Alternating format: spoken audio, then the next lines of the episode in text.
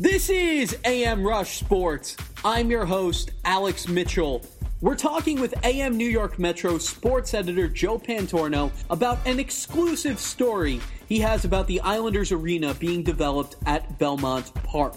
While we're on the topic of Belmont Park, we're also going to talk about how the Belmont Stakes horse race is going to be different this year. For the first time in its 152 year history, it's going to be the first leg of the Triple Crown.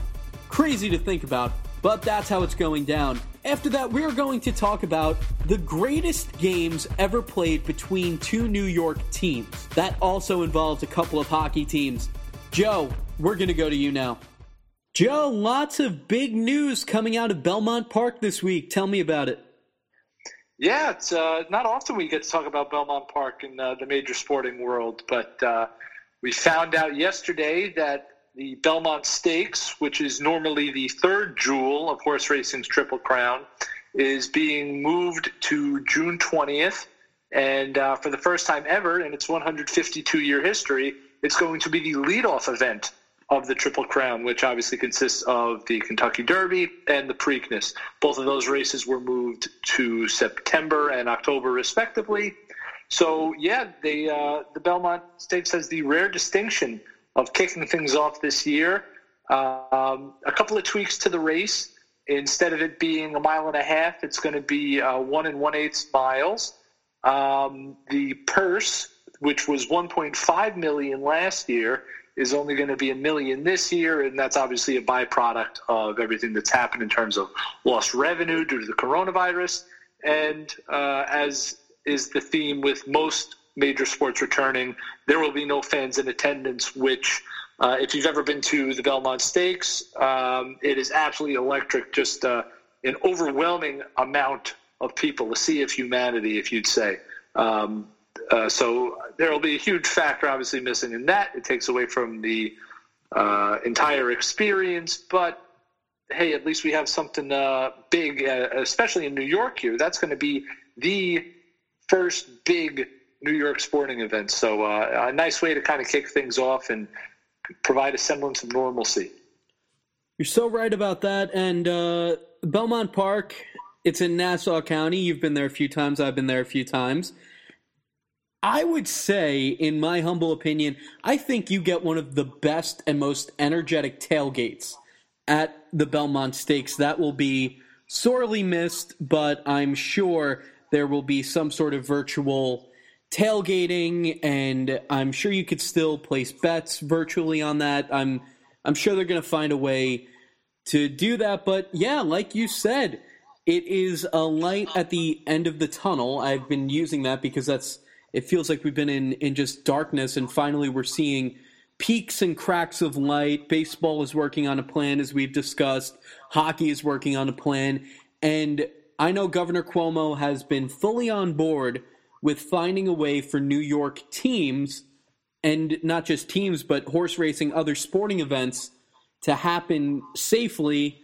Like you're saying, it looks like there won't be fans, but I think that to have the Belmont Stakes, that is going to be a huge moment of encouragement. Now, of course, like you said, it's different this year since the Triple Crown begins with it, but normally with Belmont, if you have a legendary horse such as American Pharoah or Secretariat, that is where the, the Triple Crown was actually crowned at the end of the race. So that'll be strange to not have the prospect of witnessing that this year, but it's also cool in a way because you get to see almost the Kentucky Derby in New York because of the track, because of the difference in the track length.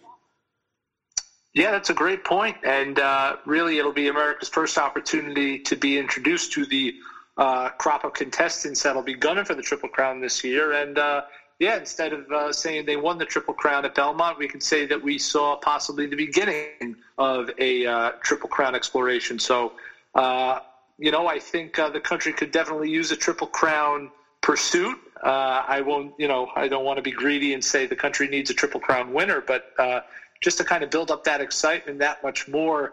that's going to provide a nice little punch to the full sports schedule, which is already getting pretty crowded in terms of tennis and golf. And you know, hopefully baseball will be back by then, and who knows, maybe we'll have the uh, um, the end of the NHL and NBA playoffs uh, if things go well. So fingers crossed. So speaking of hockey, there's some other news going on at Belmont Park that you had an exclusive beat on.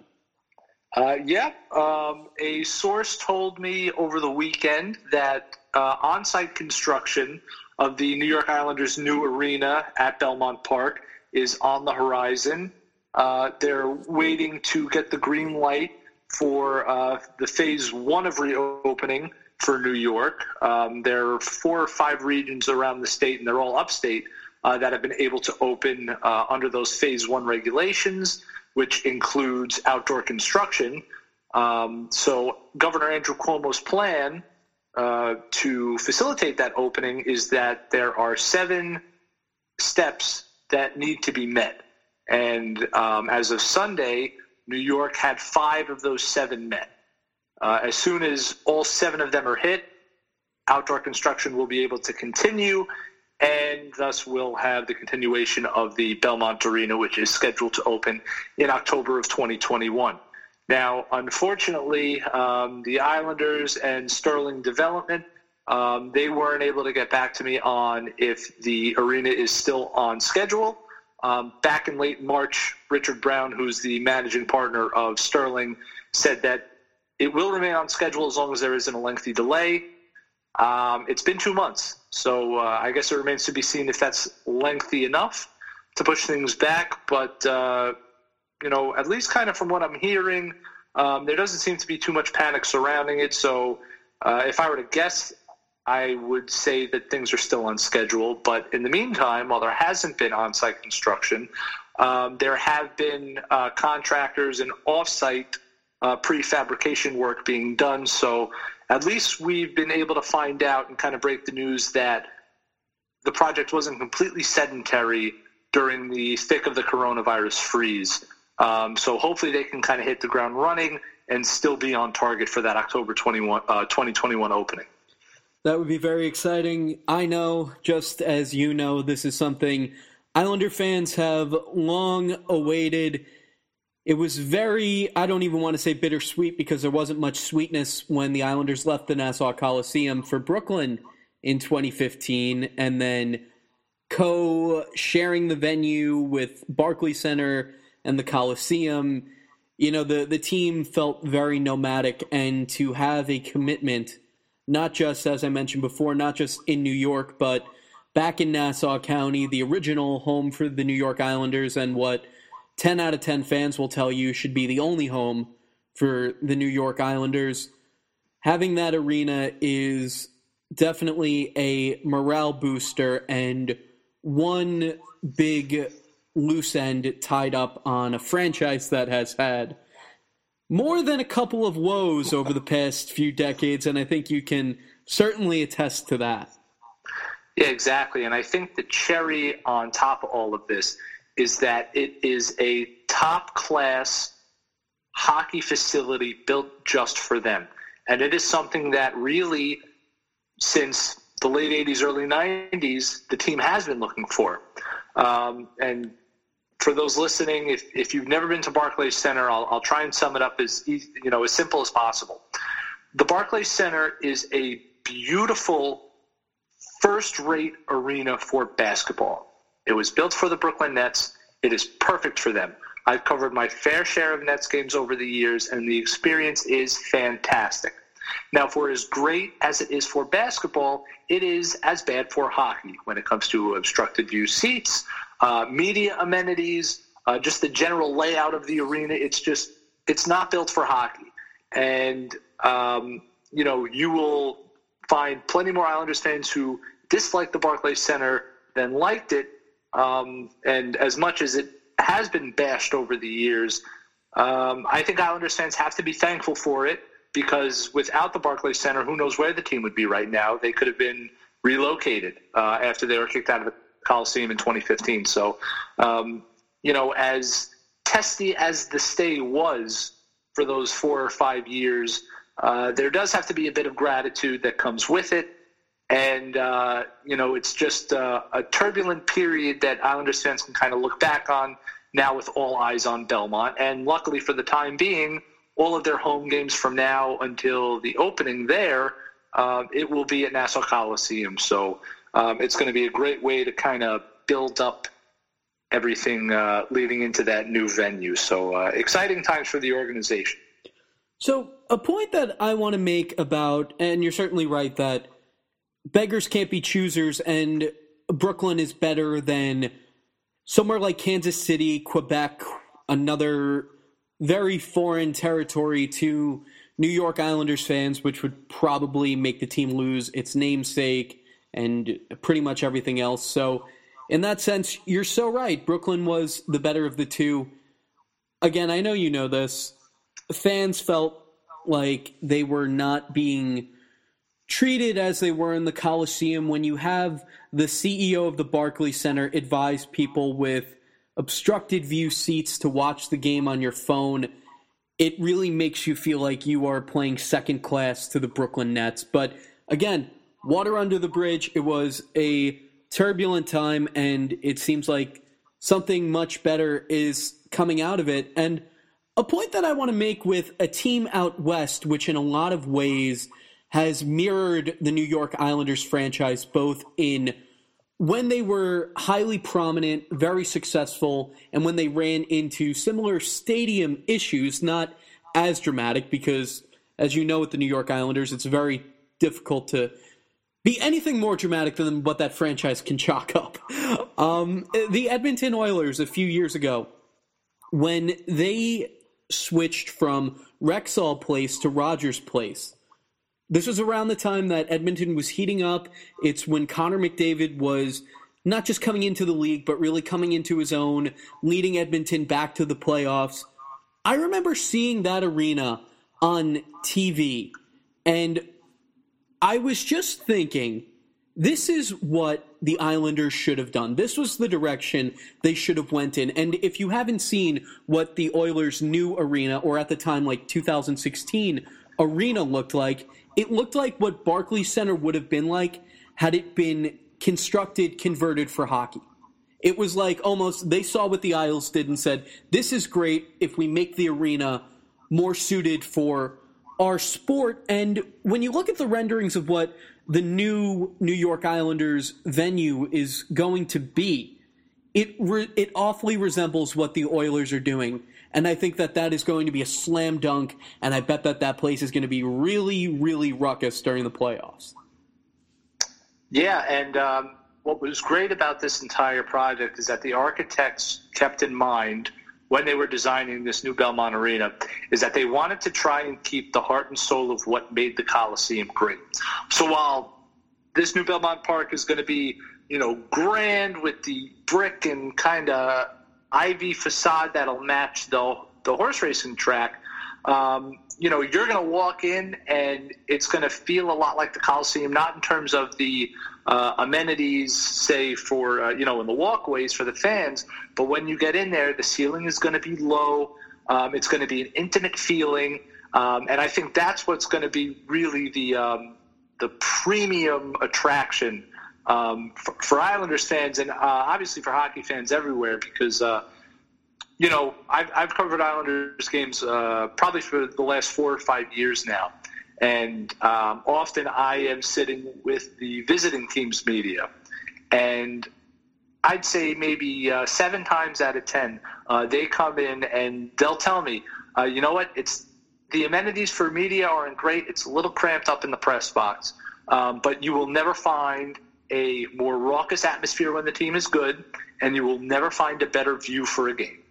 Um, and I think that's something that obviously a lot of fans and media members should expect for the new arena. And, uh, you know, now that everything around it is kind of spruced up and in a new location, um, all of a sudden the Islanders become a franchise that maybe a lot of guys didn't want to go to, say in free agency or stay with, and I won't mention names. Um, you know, it might be a hotter destination. And uh, who knows, it might coincide with a new golden age for the organization, uh, which has uh, been hard to come by since the dynasty days. well, we won't name names about what you're talking about, but uh, we can mention that uh, it involves the city of Toronto and the number 91 and uh, what many fans and possibly players would call a snake. So 50 points for Slytherin, JT. Besides the point. um, and again, you know, that ended on very bad terms. You know, it, it was like, it really felt like a breakup. It's not that you needed to go, it's how you left. That's what a lot of people were were thinking about that when you hear the we don't need you chants every time that said nameless player would return to the Coliseum, which when the Islanders put a tribute video up for him, boos rained down from the fans. And the thing that doesn't bother me about it, and I think that the fans were a little hard, rightfully so. They, they felt like they had something taken from them. And again, it, in the manner in which everything happened, it was blindsiding. There was a feeling of commitment but at the same time, it's a new day, it's a new era. Not that the Islanders don't need this player, but the Islanders can suffice with what they have on the ice, if not more. And not commuting between two arenas, I think that that is just going to be the formal icing on the cake that a new, brighter day is coming to Nassau County. And I think in a lot of ways, Belmont's opening, given that it is anticipated to be in 2021, when hopefully all will be said and done with coronavirus and almost every facet of normal life can resume. In a way, I think that a new arena really embodies a new day for New York. Yeah, I really couldn't agree with you more. And, uh, you know, just to kind of touch back on your other point, um, you know, talking about, I guess that player who won't be named in this case. Uh, you know, it seemed a lot like sour grapes, um, and you know, I could see how a lot of hockey fans outside the area uh, thought that way. Um, but really, it, it, was kind of the summation of years of frustration uh, to the point where, again, we touched on this, where the Islanders have felt like second-class citizens, not only um, in the NHL, um, but even in their own area. Uh, you know, however you want to put it, regardless of success, the Islanders are perceived as the little brother to the Rangers in the area. And, uh, you know, for years, I remember going to Nassau Coliseum for Islanders Rangers games, and there's more Rangers fans in attendance than, the, than Islanders fans. Yeah. Um, and, you know, being spurned uh, in free agency by so many players over the years, and, uh, you know, how previous managerial regimes kind of came in and gutted the franchise of uh, any link to its glory days and you know set the franchise back for basically decades and uh, you know they're still trying to climb out of it at points um, you know that uh, that night last year that was uh, kind of the frustration boiling over and it just it was kind of unfortunate that they had to boo during uh, number 91's tribute video. That was a little cringeworthy. Um, but at the same time, you know, there's decades of frustration that this fan base has gone through, and uh, there really isn't a more loyal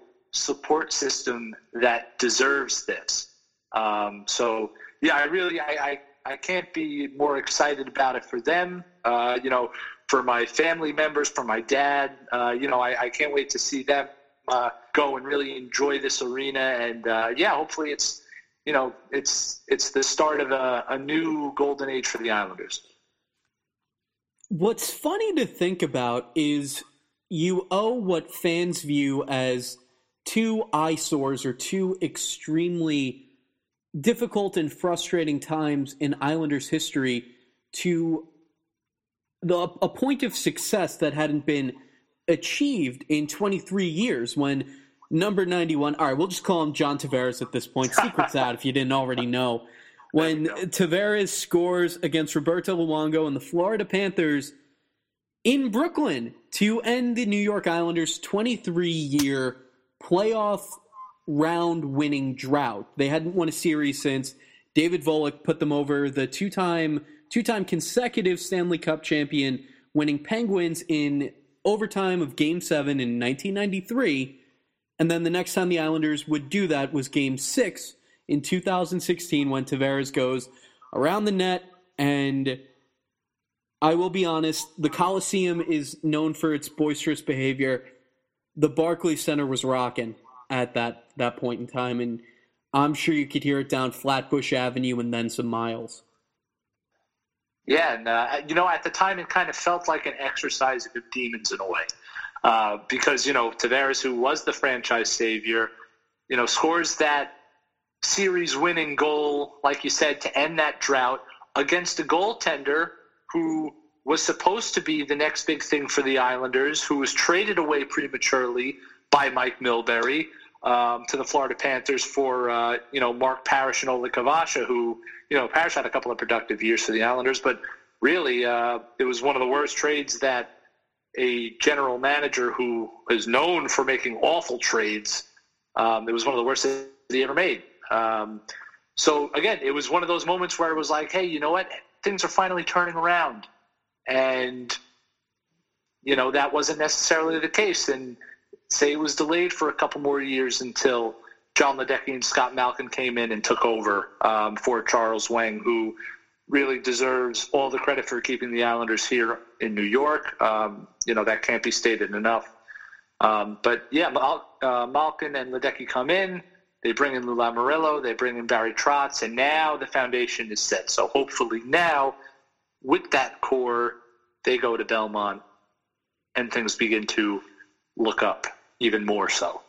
I think that if the NHL is going to return this year, and all signs point to that, it looks like more teams will be making the playoffs than less. And that could poise something I think New York really needs right now, which is the prospect of a long awaited Islanders Rangers playoff series. We haven't had one of those since what, 1994? That is correct. Oh man, that would be something. I think that the best way to unite New York right now is to divide them up again between Islander and Ranger fans. That would be, um, yeah. You know, the the rivalry has kind of been waking up, and I don't want to say it's been dormant, um, but obviously a rivalry is at its best when both teams are good. And given the Islanders' recent record over the past 20, 25 years, it has been rare when both teams have been good. The past few years, we've kind of seen that reawakening. Um, you know, the Rangers were kind of on that downside of, uh, you know, 13 playoff appearances in 12 years or so. And, uh, you know, the Islanders were kind of on their way up. Uh, 2016 was a great year, um, you know, for the rivalry. I think that's what kind of helped wake things up for them. Um, and then, um, yeah, you know, the Rangers are were entering a rebuild, and uh, you know things kind of got cooled down. But you know, I think that Rangers rebuild was accelerated a lot quicker than uh, plenty of us thought. And uh, you know, now that they're both in the conversation for the playoffs, not necessarily towards the top of the division, um, you know, it still means something. And the fact that uh, they're gunning for postseason play possibly at the same time in an expanded playoffs. Uh, you never know, um, especially coming back from a, a two month freeze. Really, anything can happen. So, yeah, who knows? Maybe if uh, if the cards fall uh, in the right spots, we could see an Islanders Rangers rematch. Which, oh boy, uh, you know, I, I kind of fear for both sets of fans because uh, you know I remember the last couple of games at the Coliseum uh, this year, the Isles Rangers rivalry. It was it was intense, and I was glad I was sitting up in the press box just for uh, you know my safety's purpose. oh man, there's there's nothing like an Islanders Rangers game. I've never been to one at the Garden, unfortunately not, but I've been to them at the Nassau Coliseum, and as you said, the perception is that the Islanders are the Rangers' little brother, and there are tons of Rangers fans on Long Island. I wouldn't say more, but they're certainly in high grossing numbers.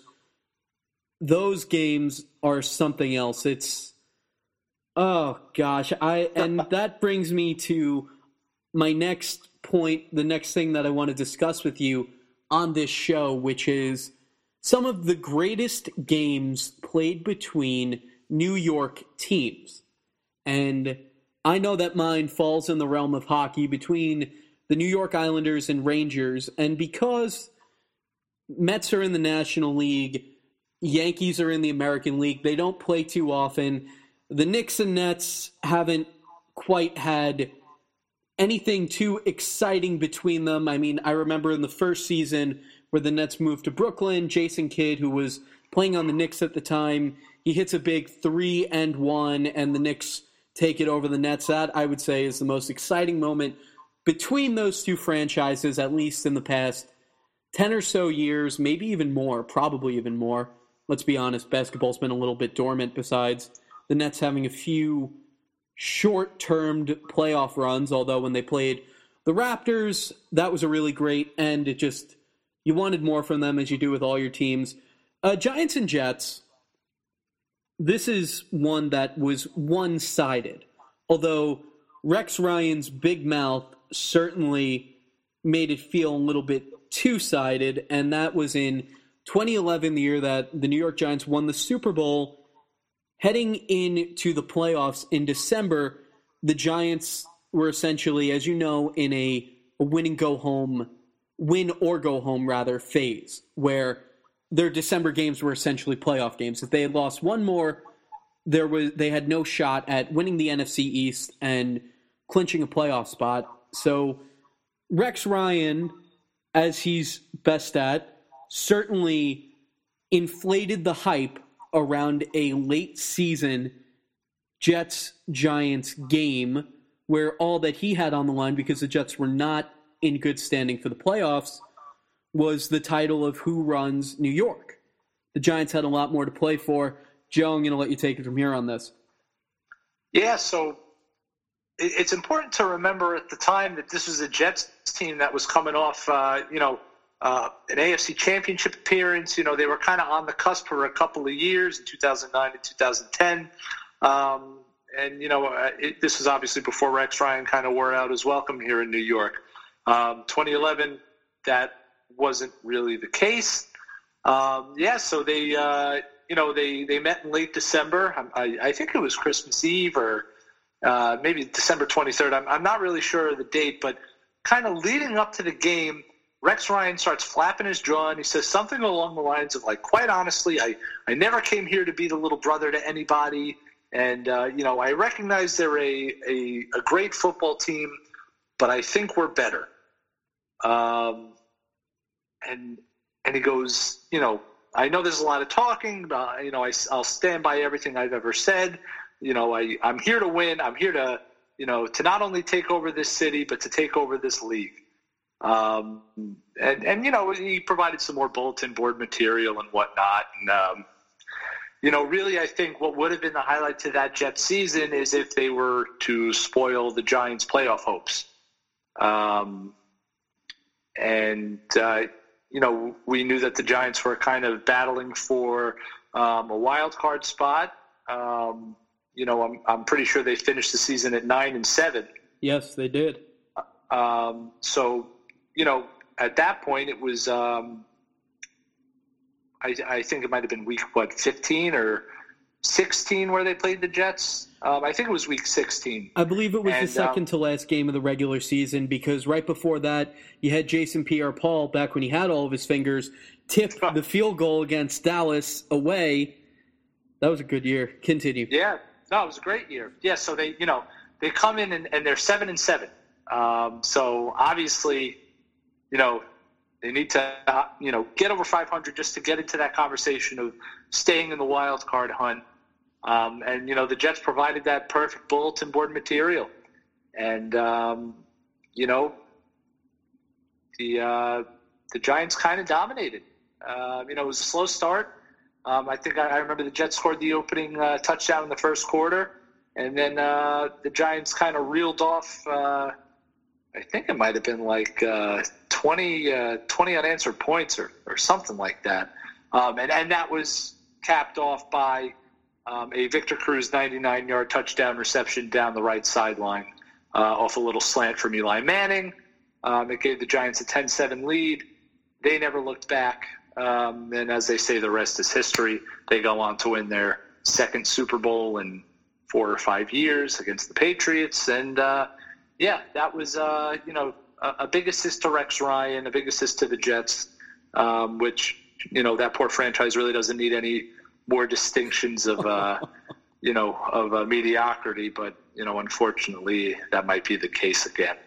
A couple of things about that game that, of course, Rex Ryan did to just pour gasoline on a decently fierce fire he had already started. As you know, as almost every New Yorker and New Jerseyan, is it New Jerseyan? Yeah, that works. Sure. The Jets and Giants share MetLife Stadium, what once was Giants Stadium. The Jets were technically the home team for that game. And what that meant was stadiums decked out in green, music plays when the Jets score. Although it's the Giants' home too, it's treated as an away game for the Giants, which includes how the Giants left their locker room. And what Rex Ryan had instructed, or I mean, I'm assuming it was Ryan. I don't know anyone else that would want to ins- want to incentivize an, impo- an opponent to play better. But he covered up the Giants Super Bowl trophies that the team passes on their way out to the field, making it feel like not only was it not their home, but that they were completely irrelevant. And I have to imagine as Victor Cruz is walking past his covered Super Bowl trophies, I think that there's a little bit in his mind when he's catching that ball on the one or two yard line you know, I want to be a moving middle finger past the Jets sideline, and Rex Ryan sees me. And from that moment, that just took the life out of the New York Jets. And I know Brandon Jacobs was pretty peeved after the game. He had some pretty explicit words for Rex Ryan, the more mild part being that he was a quote, big mouth, big belly coach. and uh, yeah, Tom Coughlin took the high road before the game. He just said, talk is cheap, let's play. And that he did.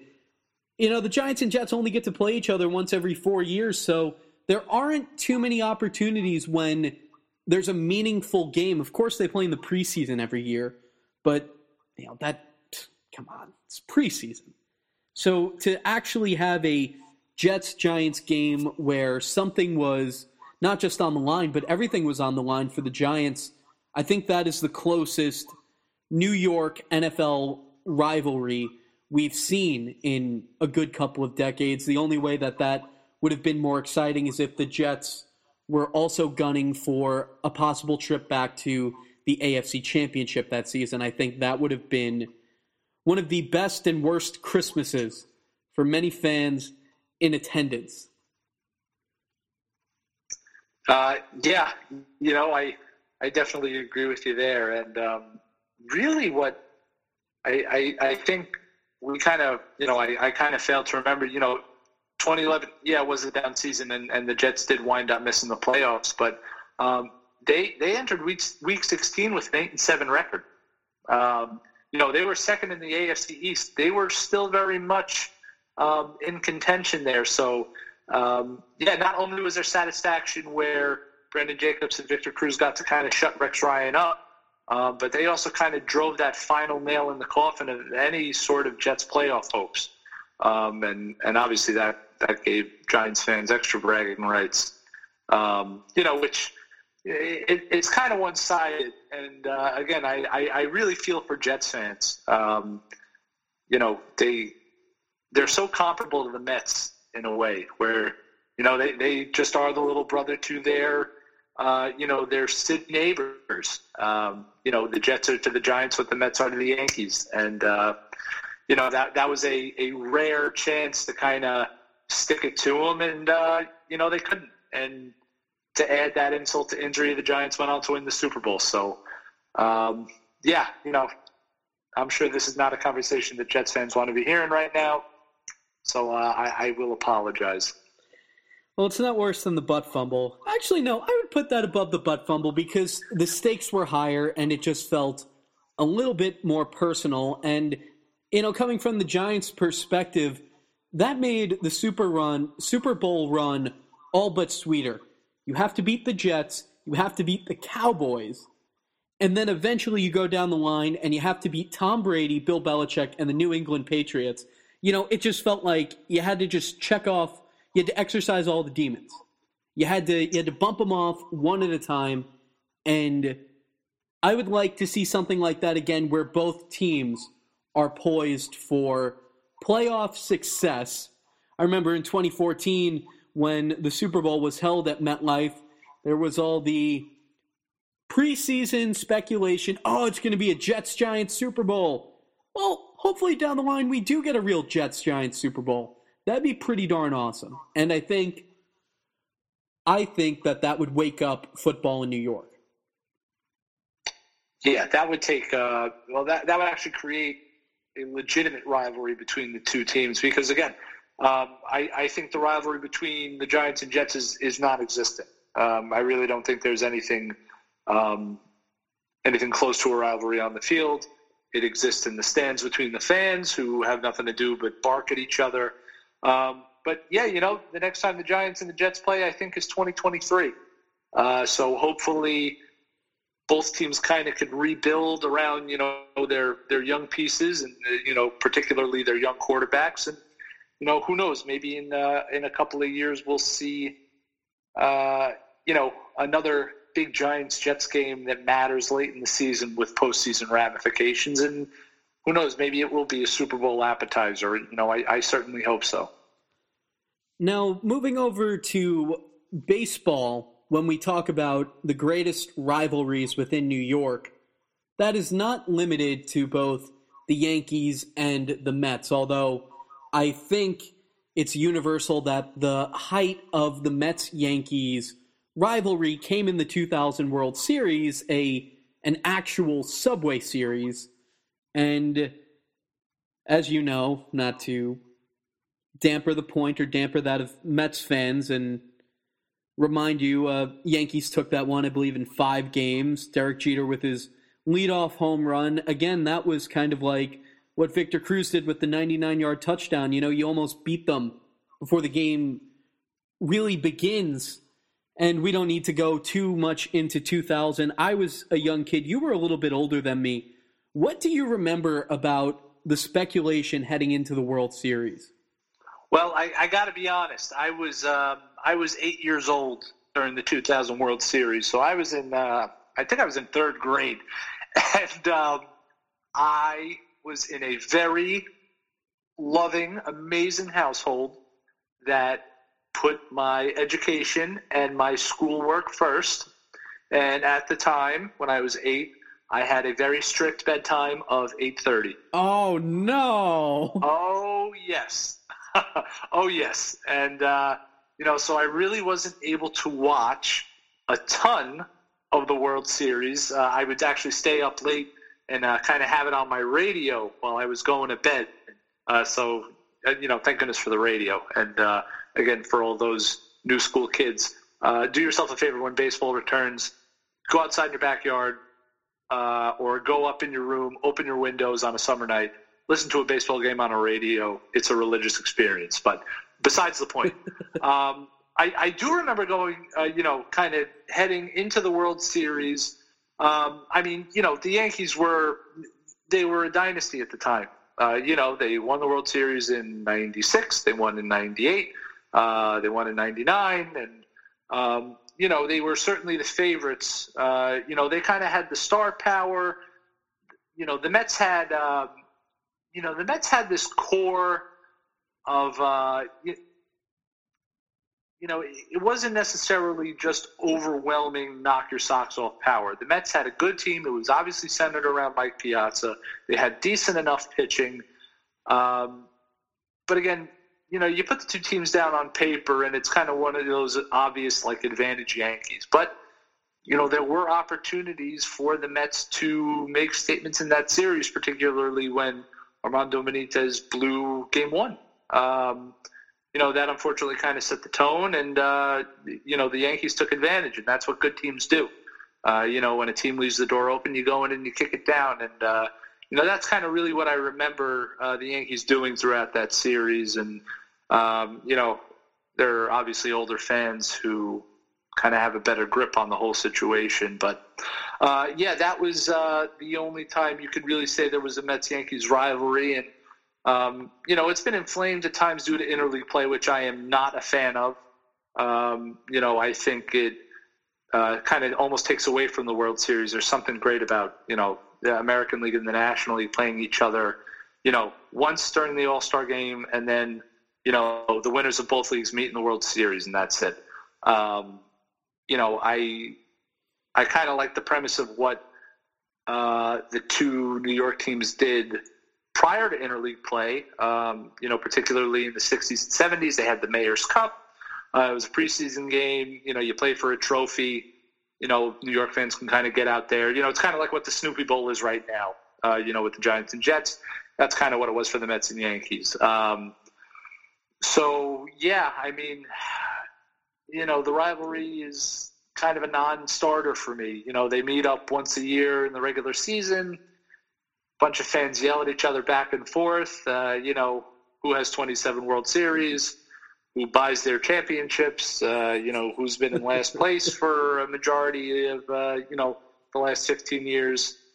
It's, it's pretty tiresome. But, you know, if we get another Mets Yankees World Series, then hey, maybe the rivalry comes back. But, uh, you know, when, when we talk about baseball rivalries in New York, um, you know, the first thing that comes to my mind is not Mets and the Yankees. So tell me, who is? Uh, well, you know, I think uh, it, it, sort of depends on the era. Um, you know, if you look back at the early 1900s, uh, the Yankees and the Giants met each other three or four times um, in the early 1920s. And then uh, in the 1940s and 50s, um, you know, it was Yankees Dodgers. Um, you know, it was 1947, 1949. Um, and, and you'll have to forgive me here. I'm kind of going off the top of my head. Um, it was 47, 49, actually, and, well, they played in 1941 too. So it was 41, 47, then they played each other again in 49, 1952, 1953, 1955, 1956. So, you know, you do the math there, it's, uh, you know, six or seven times they played each other in the World Series in a 15 year stretch. And the year, um, the interim year, 1954, with that also featured some really great New York baseball from another now Californian team, the New York at the time New York Giants, with Bobby Thomson shot heard around the world against the Brooklyn Dodgers. Please continue. Yeah, yeah. Um, so right, the Thomson shot heard around the world. That was in '51. Um, and they went on to lose the World Series to guess who? The Yankees. Um, and then in '54, um, you know, the Giants were able to kind of get past the Dodgers again. Um, and luckily for National League Baseball in New York, they didn't have to face the Yankees. Uh, they played the Cleveland Indians. They won the World Series. They actually swept them. Um, and that was the infamous World Series of Willie Mays' over the shoulder catch against Vic Wertz uh, out in center field in the Polo Grounds. Um, so yeah, if if you really talk about baseball rivalries in New York, that's the first thing that comes to my mind. Um, I'm probably in the minority, especially for kids in my age group. Um, and and again, I use the, the term kids nicely because I'm I'm actually staring down the barrel of 30, and it's making me uncomfortable. Um, but um, you know, it's uh, that is. Um, you know, that was a, a golden era in New York baseball that provided so many uh, fantastic games and amazing moments um, where you know you could just spend hours uh, kind of learning about it. And you know, I I kind of uh, I would kind of goad on anybody if they have the opportunity to you know just do a little bit of research. Baseball is just uh, it's a lot of fun to learn about, man. When you look back at those uh, at those old seasons and stuff, I mean, I just I love old time baseball. Um, you know, as flawed as it was, uh, in terms of including, um, you know, half of the nation's population. Um, you know, it's, uh, I don't know, it always holds kind of a special place in my heart, um, just kind of learning about all that old stuff. And, um, really what kind of fueled my love of it was the Brooklyn Dodgers and kind of learning about their rivalry with the Yankees in those World Series. You know, Joe, I hope one night you are watching an episode of Jeopardy and you just see a big ping old time baseball category come up in Double Jeopardy. I am so curious to see how you would do with that. Oh God, I would like to think I would dominate because I think I kind of like built this reputation growing up where like I was that kid who was a fountain of useless information. In fact, like that was like the nickname one of my English teachers gave me, and and thankfully I kind of translated it into a career in sports, uh, and I'm very thankful for it. So I'd like to think that it all paid off. You know, I'm like you. Knowing everything about nothing is awesome. right, like we get like you know, we are experts at something, or we're kind of experts amongst our, you know, our, our little group of, of, of readers and friends and family and stuff like that. So it is a nice reputation to have. Um, but that being said, I don't. I, I think I would crack under the pressure in Jeopardy. Like I need to really? have my mind in a in a calm state. Once I get put under pressure, who knows what happens? I see you not just winning the category, but also writing into the judges to explain a more clear answer. that you know what I I'd like to think I would be that good under the gun like that. So I, I do appreciate the confidence. You know, I like to think, and I think you're like this too. My mental database consists, well, it consists of more than this, but the three S's sports, Star Wars, and SpongeBob. I think that that is the three things that you put me in any conversation, I can pull a reference from each one that would be sensible. I mean, everybody loves it. Everybody loves SpongeBob. Everybody loves Star Wars. Everybody loves sports. So I mean, you you you will be the life at parties. Exactly, and proud to say I have been at sometimes too much, but in a good way. Now, let's talk about what I believe to be the greatest game played between two New York teams, and it happened at the Nassau Veterans Memorial Coliseum on Long Island in 1984 in a playoff game, a decisive playoff game between the New York Islanders and the New York Rangers. Joe, you want to take it from here? Uh, yeah, so you know how we were just talking about uh, the Jets having an opportunity to sort of dethrone little brother? Well, game five of uh, you know this 1984 playoff series was 100 times that situation because the Rangers had an opportunity to knock off the three-time defending Stanley Cup champion New York Islanders uh, and and dethrone them. And um, you know that was kind of uh, well, I, I, shouldn't. Excuse me, four-time. I'm I'm very sorry. I was going four-time to address that, Stanley but Cup yes. champion. Yeah, um, uh, and and uh, you know, end their run of domination. Um, and it looked like they kind of had an opportunity to do so. Um, you know, they actually had a two to one series lead. Um, they took game three at the Garden. It was like seven to two.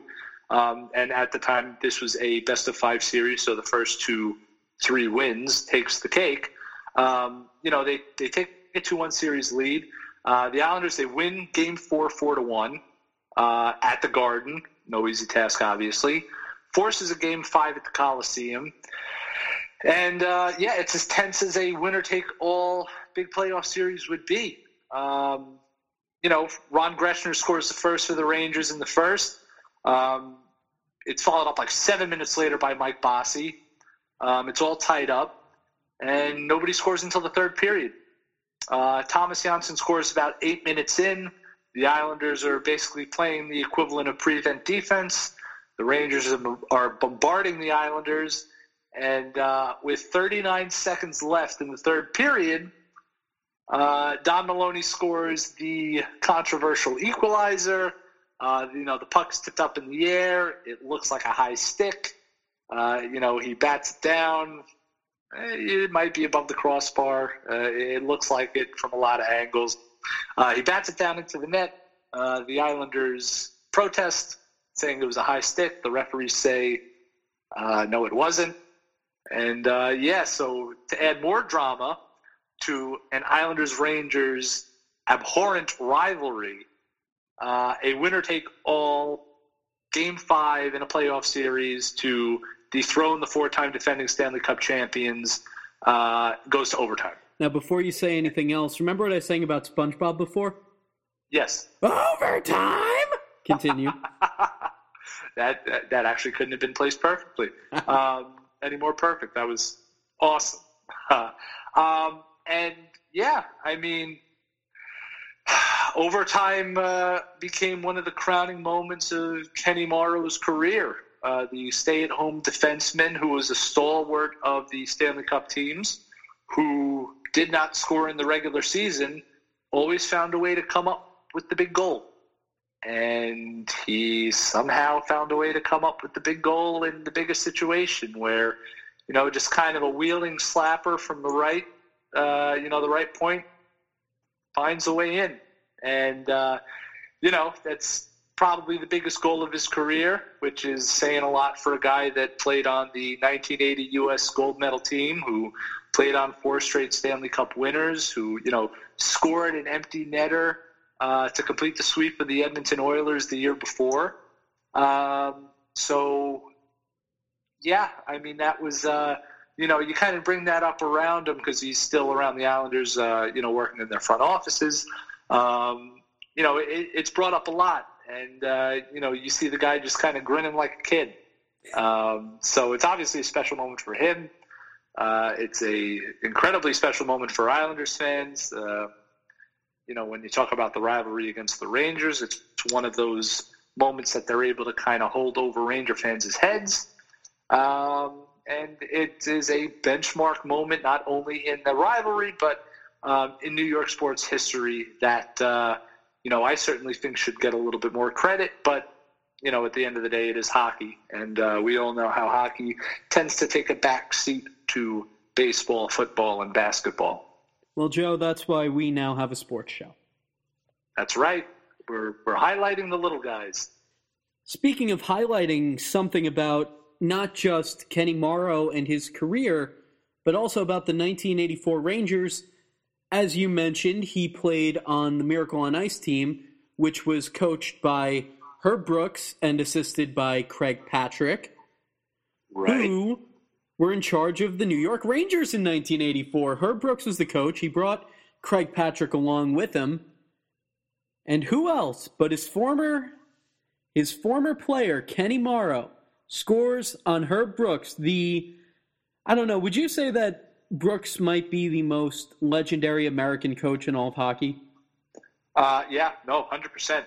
Um, and just to add on that, it's worth noting that the Rangers' leading point getter in 1983-84 was Kenny Morrow's teammate in the Olympics, Mark Pavelich.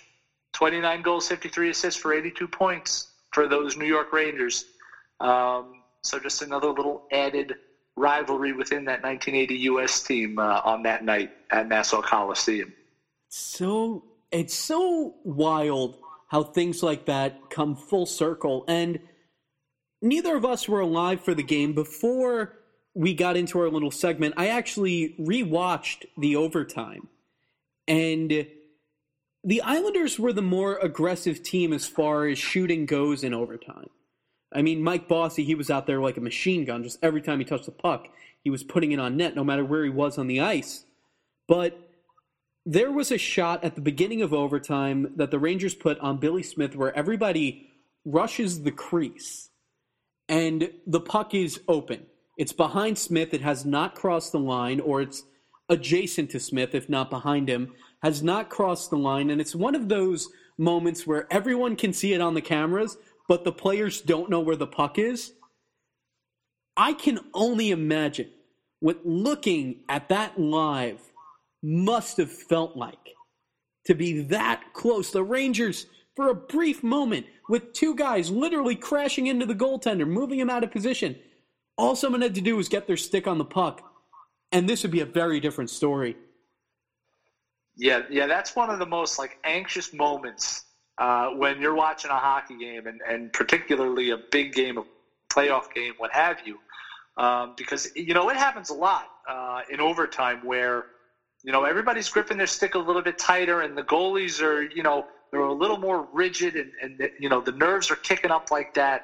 Um, you know, it's it's almost immeasurable how many times that's happened where in a big playoff game, in a Stanley Cup game, uh, there will be an overtime moment where you know an innocent little wrister from the point, you know, either takes a funky hop or just goes through the goalie, and you know the puck is loose. It's behind him for a second, and just the like you said, either it's that moment where nobody knows where the puck is, or it's just that mad scramble where you know the defense is willing to basically uh, you know lay down their life to save the puck from going in, uh, while uh, you know everybody and their mom is is diving towards the puck. So um, you know that's one of those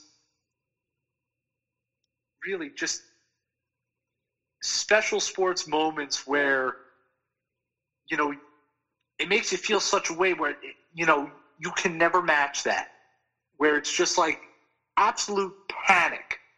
And you know you'll have that moments in other sports like that but in hockey just because the play is so open um, really compared to the other three major sports uh, you know you can kind of put basketball in a way but you know you really can't at the same time, uh, just because the scoring is is so often, I guess you could say. Um, you know, it, it, it, it's that moment where it's like that loose puck, and everybody on the ice is panicking, and everybody in the stands is screaming, and everybody at home is screaming, and the announcers who are calling the game are screaming. um, you know, it, it's it's really one of my favorite moments in sports. Uh, um, it really doesn't get enough love. Uh, you know, in the regular season, it's innocent enough, but uh, you know that is uh, that is heart attack inducing for a lot of people, especially in the playoffs. I think in our lifetime, although it doesn't involve New York teams, actually it involves the way way West Coast. I think the weirdest instance of that, I believe it was 2010, the Vancouver Canucks versus the San Jose Sharks in triple overtime. Do you remember what I'm talking about when I bring this up? Oh man, um, was that that was um, where the puck flies in the air? Kevin Bieksa is the only guy yeah, on the Kevin ice to Bieksa. see it. Right, and that was uh, you know that was his uh, his claim to fame there, and um, yeah, you know, uh, you really thought that the Canucks were like kind of a team of destiny there, um, because it was again it was something so innocent where you know, the puck just kind of goes off the end boards up top, and you know, Bieksa, who we know is a, uh, a blue liner, he's not a goal scorer, just kind of comes out of nowhere, and uh, yeah, it's it's it's the weirdest thing. Uh, you know, sometimes when, when, stuff like that happens, it's like you're a team of destiny, and uh, I certainly felt that year that the Canucks were it, and you know they ran into a buzzsaw that was the Bruins, but um, you know, that, that was a heck of a run. Between that and uh, the round before that, talking about the Canucks 2010 Stanley Cup final run, which I remember not having anything really invested in that playoff series besides wanting to watch good games. You're right, something really sucked you in about the Canucks season, and I think that started with Alex Burrows picking off the Blackhawks front of the net pass, which is a cardinal sin in hockey, just firing one away. You know, I remember Jim Hughson on Hockey Night Canada. It is a good day for an exorcism or something like that. Like, that was such. That was a powerful moment. And the way that it, it just kind of kept going series by series, like, there was almost like this gifting of an opportunity that in sports, particularly hockey, because like what you're saying in basketball, it's so different in overtime. Hockey, the first one to score in overtime wins. In basketball, it's often the last to score in overtime. Not that it's not exciting, it's just a very different dynamic. But in hockey, oh man, I think overtime hockey is overtime playoff hockey is the most exciting postseason event in all major sports. Yeah, yeah, exactly. And that is a, a hill I will die on until kingdom come. Um, you know, we really don't see overtime in Super Bowls. We've seen it once, and the one time it happened, Was uh, a they called the single touchdown drive, when, yeah. you know, they, they called the touchdown when James White didn't even really score. His knee was down before the ball was in the end zone. Uh, you know, basketball, yeah, you know what? It's special, but again, um, it's not that it's not that sudden death. Um, and you know, in baseball, we've had that. Uh, you know, we've had a couple of home runs to end World Series, whether it's Bill Mazeroski, whether it's Joe Carter, Touch whether it's Joe. Louis, yeah, whether it's Luis Gonzalez's single, um, you know, but a an overtime goal that the finality of that moment, um, it's it's just such an exhilarating factor in sports, and and and just to kind of bring it all full circle, Alex, who was the goalie of that Vancouver Canucks team? Who was the go- Oh, I know this one. That would be Roberto Luongo. and scene. There we go. We somehow got it back to the beginning, talking about Roberto Luongo. Now, Joe, Uh, I'm going to give you another one about that 2020, 2010, pardon me, hockey season and the Stanley Cup champion Boston Bruins. Who was the captain of that team? Oh dear. Well, that was uh, the big Z Zdeno Chara, who the Islanders traded to the Ottawa Senators for Alexei Yashin. Um, and I mean, along with Chara, they also sent a draft pick that would become Jason Spezza, who carved out a wonderful 20-year career. Um, again, you know, Yashin had some nice years with the Islanders, but you ask anybody, I think they would take uh, a couple of decades of Zdeno Chara anchoring the blue line. So, yes, uh, another blunder by Mike by uh, Mike Milbury. It, it's almost artistic in a way. I feel like you have to try to be that bad. Like you have to make an effort to really like. Mike Milbury was the guy. He traded Zdeno Chara. He traded Roberto Luongo. He traded the draft pick that became Jason Spezza. He traded Bryan McCabe, oh, Brian Oh, Berard, Todd Bertuzzi, Zigmund Palffy. These are these were good, serviceable, sometimes all-star players. And then Islanders fans are wondering, well, why are we so bad? Well, you know, the answer's up in the GM's box. I think uh, I still think that the highlight of Mike Milbury's career was when he threw a shoe. Oh yeah, fan. oh yeah, when he was a player. Uh, I think it was Madison Square Garden. Yes, the Uh, Bruins yeah, invaded. to the crowd. Yeah, beat a fan with his own shoe. Uh, so I guess that's uh, Mike Milbury's number one claim to fame. Uh, I really don't know. You know, when my time does come to leave this planet, you know, if I was kind of faced with that conundrum, uh, that ultimatum, like, what would you want to be remembered as? would you want to be remembered as the guy that went into the crowd and beat a fan up with his shoe, or do you want to be the guy remembered for trading away uh, two future Hall of Famers, uh, gutting the core of a really bad team that had some promise in it, uh, and basically setting back a franchise for 20 years? Uh, I really don't know what I would be, want to be remembered by, but uh, that's going to be his claim to fame regardless. So, uh, you know, I, I would say I feel bad for Mike Milbury, but at the same time, I, I really don't. You know, I'm I'm pretty convinced that the line in Happy Gilmore, when Happy explains that he held two league records, still to this day, most time spent in the penalty box, he was the only guy to take off his skate and try to stab somebody. I think that that is loosely based on Milbury and a few other of his colleagues on the Boston Bruins climbing the glass and storming the stands of Madison Square Garden. Could you imagine that happening today? No, nope, I couldn't. And you know, we saw it back in uh, what was it, 2003 or 2004? With Tie Domi?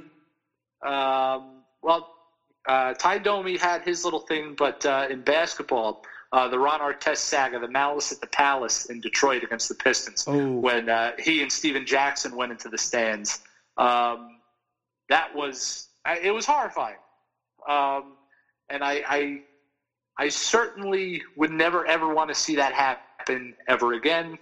But at the same time, you hear some fans talk, and like you know, we've talked about this multiple times. We've spent a lot of time on Twitter. There are a lot of stupid people on Twitter, uh, and there are a lot of people that say some pretty horrible things, and they direct that towards athletes. So at the same time, if there was ever an opportunity where one of those, I guess we'll call them Twitter trolls, uh, is able to be confronted by the guy that they went after online, uh, yeah, I would see money to see them laid out. And I'm not condoning violence. I don't want to be that guy right now. Um, but I think that would be extremely satisfying for a lot of people. And uh, hopefully you agree with me there, or else I am the bad guy. No, you're not the bad guy. And, you know, even if it's not a a physical punch like at the Malice at the Palace or a shoe literally thrown at you, you know, there are there are ways to kind of quiet down the fools where they retreat with their tail between their legs, and rightfully so. You know, and even uh, to go back to our example of Tavares, you know, Islanders fans were a little hard on the guy. They they took it too far. And again, I understand that maybe your thoughts towards him don't have to be overwhelmingly good or amicable, but at some point, leave the guy alone. You can razz him. You can say, the year you were traded, we thought we were going through a rebuild. Turns out the Islanders had a more successful season than uh, the Toronto Maple Leafs did. Those are facts. That's not, that's in good taste. That's razzing a guy for left and for leaving rather, and just saying, "Hey, could have stuck with us. We beat the Penguins. You didn't." That is that's where you draw the line. Right. That's within good taste of of giving him a little razz, a little bit of something. You know, anything past that, like I don't know the the pajama boy stuff. To me, it was like, let it go. He grew up in Canada. Yeah. He he grew up a Yan- oh, almost said Yankees fan. Um, he, he grew up a Maple Leafs fan. A Rod grew up a Mets fan. No one really brings that up and holds that against him. And now he's trying you know, to buy the team. You know, you, you try to put yourself in the guy's situation where, you know, obviously you're given the opportunity to play for your hometown team, and very shortly after he became the captain of them. Uh, you know, number one, why wouldn't you want to share that picture? Um, you know, that's incredible. It's a great story. Um, and I think if a lot of us were confronted in that situation, uh, I think we would also take the same path. Why wouldn't you want to go home? Um, and I think that picture was, uh, you know, I, I, I thought it was sweet. Um, and uh, you know what? I might get flack for that. Um, but at the same time, you know, how many of us as kids have photos of us wearing, you know, Islanders or Rangers or Mets or Yankees or Jets or Giants or Knicks or Nets gear. You know, how awesome is that? Uh, you know, if uh, I had the, you know, if I put in the work and, uh, you know, grinded all my life and became a professional athlete, and, you know, I made the major leagues as a first baseman and I was drafted by the Oakland Athletics and, you know, say I was a free agent and you know, my childhood team came knocking at my door, offering me a contract, uh, why wouldn't I want to take that? Something tells me you've uh, thought about this. What happened? Said something tells me you've thought about this. Oh yeah, yeah. I like when I was a kid. Like I had my whole setup. Like I thought I was going to be drafted by like the Cincinnati Reds. You know, I thought I'd stay there for a couple of years because, like, you know, it couldn't be that perfect of a Cinderella story where you get drafted by the Mets, right? So, you know, I pay my due in Cincinnati, have a couple of down seasons, and then I come back and I'm the savior of the Mets. I'm like the next John Olerud, who, you know, back then he had a couple of great seasons with the Mets uh, before he moved on to, you know, move out west and be closer to his family. And you cannot blame the guy. So, you know, going home isn't a bad thing. It just, uh, you know, the way it happened wasn't really in the best context, and it didn't come out looking the best way. But uh, you know, don't don't threaten the guy. Don't threaten the guy's family. You know, for wanting to go home. So it is what it is, and uh, you know, Toronto, unfortunately, is a toxic enough fan base where they're already getting sick and tired of him as captain uh, because they're not, uh, you know, meeting all those expectations yet. So uh, sometimes let karma do its thing. Uh, stay away from the keyboard warriors and and uh, you know, read a book. That's good. That's good advice. Read a book. For those that don't know, a book is one of those pages with words printed on them. You know, for those out Highly there recommend. that yeah, for Yeah, those that think you recommend. yeah, some people think you can only do it on Twitter, but no, you can actually learn about life. It's pretty fascinating. And there's no harmful blue light that's going to damage your retinas. That's that's very true too. Mm. As far as sports books go, what are some uh, what are some of your top picks?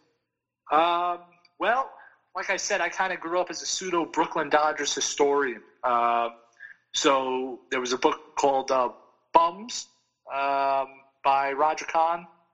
That was like my favorite go-to book. Um, I never had it made, which was the Jackie Robinson autobiography. Uh, that was another favorite of mine. Uh, um, let's see, what else was there? Um,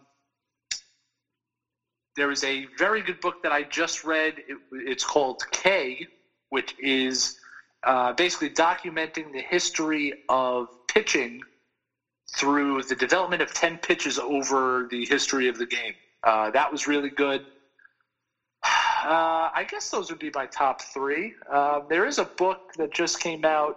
Um, I think it's called something like We Want Fish Sticks uh, that was kind of chronicling the mid 90s Islanders and their fall from grace. Uh, that was one I wanted to read. And there was another one, I have to give it a shout out, um, that was written by a Hofstra alum and a good friend of mine, Jerry Beach. Jerry Uh, Beach. Yep, chronicling AM the Subway Rush. Series. That's right. Um, kind of going into the 2000 World Series. Um, I have yet to purchase it. Jerry, if you're listening, I will get on that as soon as I can and give it a read. I'm very excited to read it. So, uh, yeah, yeah, read some books, kids. It's fun. I promise. Two uh, two quick picks that I want to add to this, both in the genre of baseball.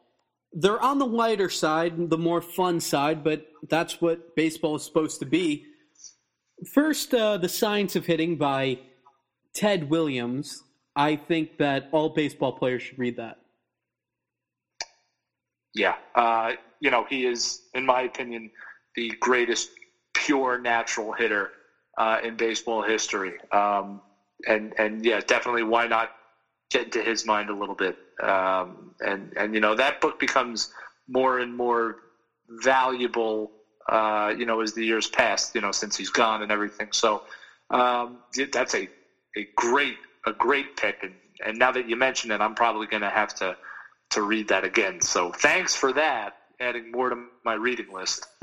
Well, I have one more for you, and it was written by my favorite baseball player of all time, and it is called The Yogi Book.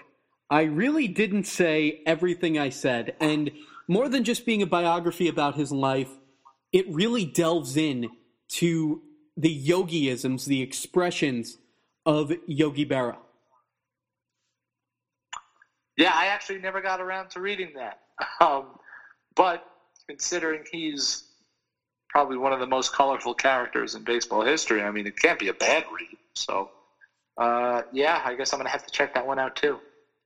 just the way that he would say things. One time he was at a pizza place and uh, the the guy making his pizza asked him if he wanted, I think it was either four or eight slices in a whole pie. And he goes, Four. I don't think I could eat eight. As if the way it was being cut would modify the volume of the pizza. You know, the, the famous man. one, It Ain't Over Till It's Over. Uh, There's so much about Yogi Berra, and I really think that that man embodies the spirit of baseball. And what I particularly enjoy about him and why I've always looked up to him, why he's not just my favorite catcher, but my favorite player of all time, is that he really set the precedent. You can win and you can have a ton of fun doing it. He is easily one of the winningest players, managers in all of baseball. Of course, he's more known for his playing career than when he managed the Mets, but still, he took them to the 1973 World Series. That's nothing to scoff at, which shows that he was an intellectual. If you can manage, you are an intellectual. You are playing probably the most intense moving pieces game of chess ever if you can succeed managing in the big leagues. And Yogi just reminded us you can be smart, you can be determined, you can win, you can have fun, and you can make people laugh. You don't have to pick between the two, and you can be nice while you do it. And that's what I admire about him. Yep, it's it's important, and I think for everybody in every walk of life, uh, don't take yourself too seriously, and uh, that's what Yogi kind of helped prove to us. And uh, obviously, we only kind of got to experience him later in his life, um, but again, the stories are numerous, and um, you know it's easy to see why he can be a role model as to uh, to so many. And uh, you know, especially for guys like us in this business, uh, you know, it's a perfect guy to look at. Because uh, you know, at the end of the day, we're we're all just regular old people. Uh, you know, and it, the only thing that really differs is is the jobs that we do and you know how we can kind of live our lives and treat other people. Um, and you know he's you know yogi's the embodiment of everything that's good about that concept and about that ideology so uh, you know kids try to be like yogi a little bit you know, more than kids, I think that the career, the the way that Yogi Berra conducted himself, I think that that is more to parents that attempt to live vicariously through their kids and almost bully them or pressure them not into playing sports but into the intensity and you have to do this training at age 12 you can't do this because it could ruin your life at age 13 you know, I'm no parenting expert, but I think lightening up, letting your kid enjoy the sport, not worrying about what team they're playing for as a 12 year old, and I've interviewed professional trainers that have verified this. This isn't me just rambling and editorializing. Just have them work hard and have fun. And that's what Yogi Berra did. That's what one of the most successful personas in baseball did. You don't have to be so microcosmic with how you go about things. It's simple. You can't hit and think at the same time. Yeah, that's it's, a great point. You know, I think we've all had our run-ins with those kind of nightmare sporting parents, um, and you know, more often than not, it kind of drives the kid away from that passion. And you know, it doesn't it doesn't even have to be sports. Uh, you know, it could be music or the arts or uh, you know, even just kind of breeding somebody, you know, taking over the family business. Uh, you know, so it's uh, yeah, it's important to kind of remember that the overarching thing to take away from whatever you do is to you know find something that you enjoy doing and and make sure you have fun doing it. And uh, a lot of responsibility falls on the parents' shoulders to ensure that that experience can be attained. Um, and it's unfortunate that a lot of them don't.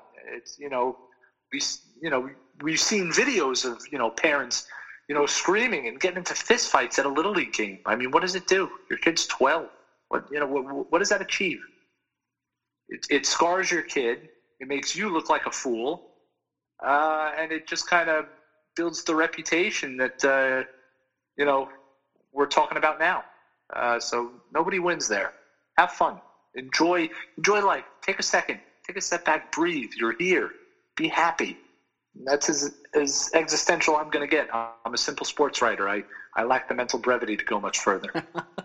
well, I don't know about that, but point taken. Joe, when we first planned on doing this show, as always, we said let's try to keep it to 30 minutes.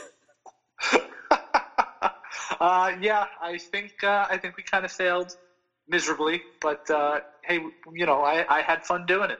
I did too, and I'm sure our listeners are going to enjoy not just what we're talking about. Of course, we raise good points as the intellectual journalists that we are that are versed in sports, SpongeBob, and Star Wars. You give me too much credit. Ah, you're doing a great job. Joe, thank you for coming on. We're going to do this again soon. And a point that you brought up briefly about Toronto Maple Leafs fans makes me want to delve in on our next show to the most insufferable fan bases worldwide. Oh, you know, I can't wait for that. I, I think I have a feeling of what you're going to start off with, but we'll save it.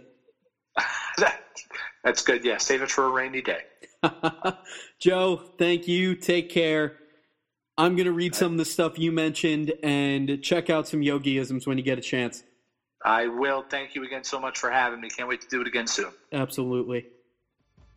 And that was amRUSH Sports. Remember, be nice on Twitter, have fun. We miss sports just as much as you. Make the best out of the Belmont Stakes and watch some classic games.